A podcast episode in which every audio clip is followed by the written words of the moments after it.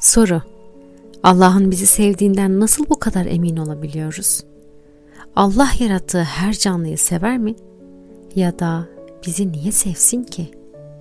Cevap Allah'ın sevgisinden eminiz çünkü bu konuda ayetler ve sahih hadisler var.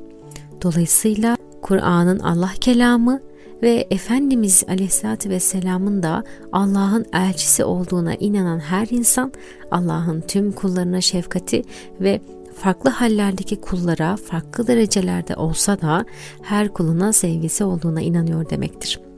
Fark ettiyseniz verdiğimiz cevaplarda Allah'ın sevgisi kavramından ziyade Allah'ın şefkati, rahmeti kavramlarını kullanıyoruz.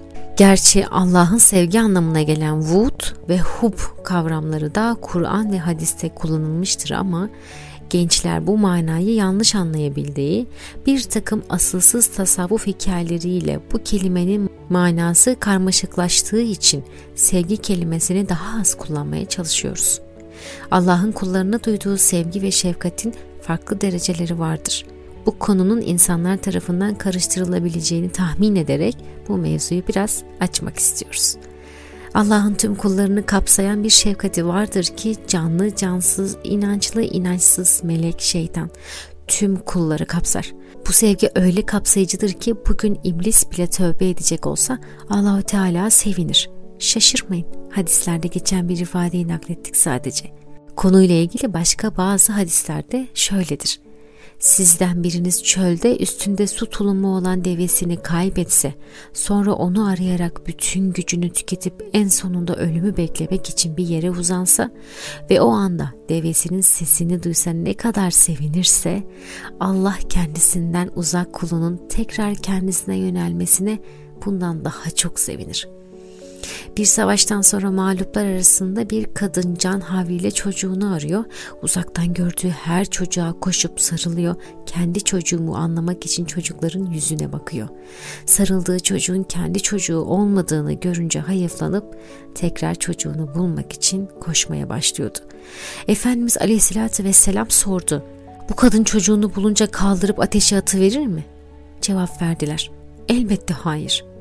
Resulullah dedi ki Allah bir kulunu cehenneme atmaya bu kadından daha isteksizdir. Peki Allah kullarını neye göre daha çok sever? Allah'ın İslam dairesine girip imanlarını arttırmaya çalışan, emirlerini yerine getirip yasaklarından kaçınan kullarına daha hususi bir sevgisi vardır.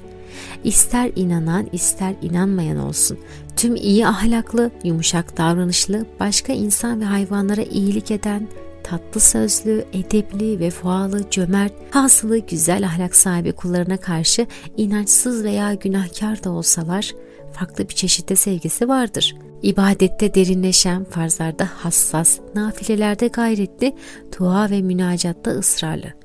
Özetle tüm gücüyle kul olmaya çalışan kullarına bambaşka bir yakınlığı vardır. Allah'ın en özel sevgisine ve desteğine mazhar olanlarsa onu ve Resulünü ve Kur'an'ını ve dinini öğretip anlatmaya, tanıtıp bildirmeye, gösterip sevdirmeye çalışan kullarıdır. Cihat veya tebliğ dediğimiz bu işle uğraşanlar insanların en hayırlıları Allah'ın yardım garantisine mazhar, Allah'ın rahmet eli onlarla beraber meleklerin yollarına kanat serdiği gibi vasıflarla Kur'an ve hadislerde yad edilmişlerdir.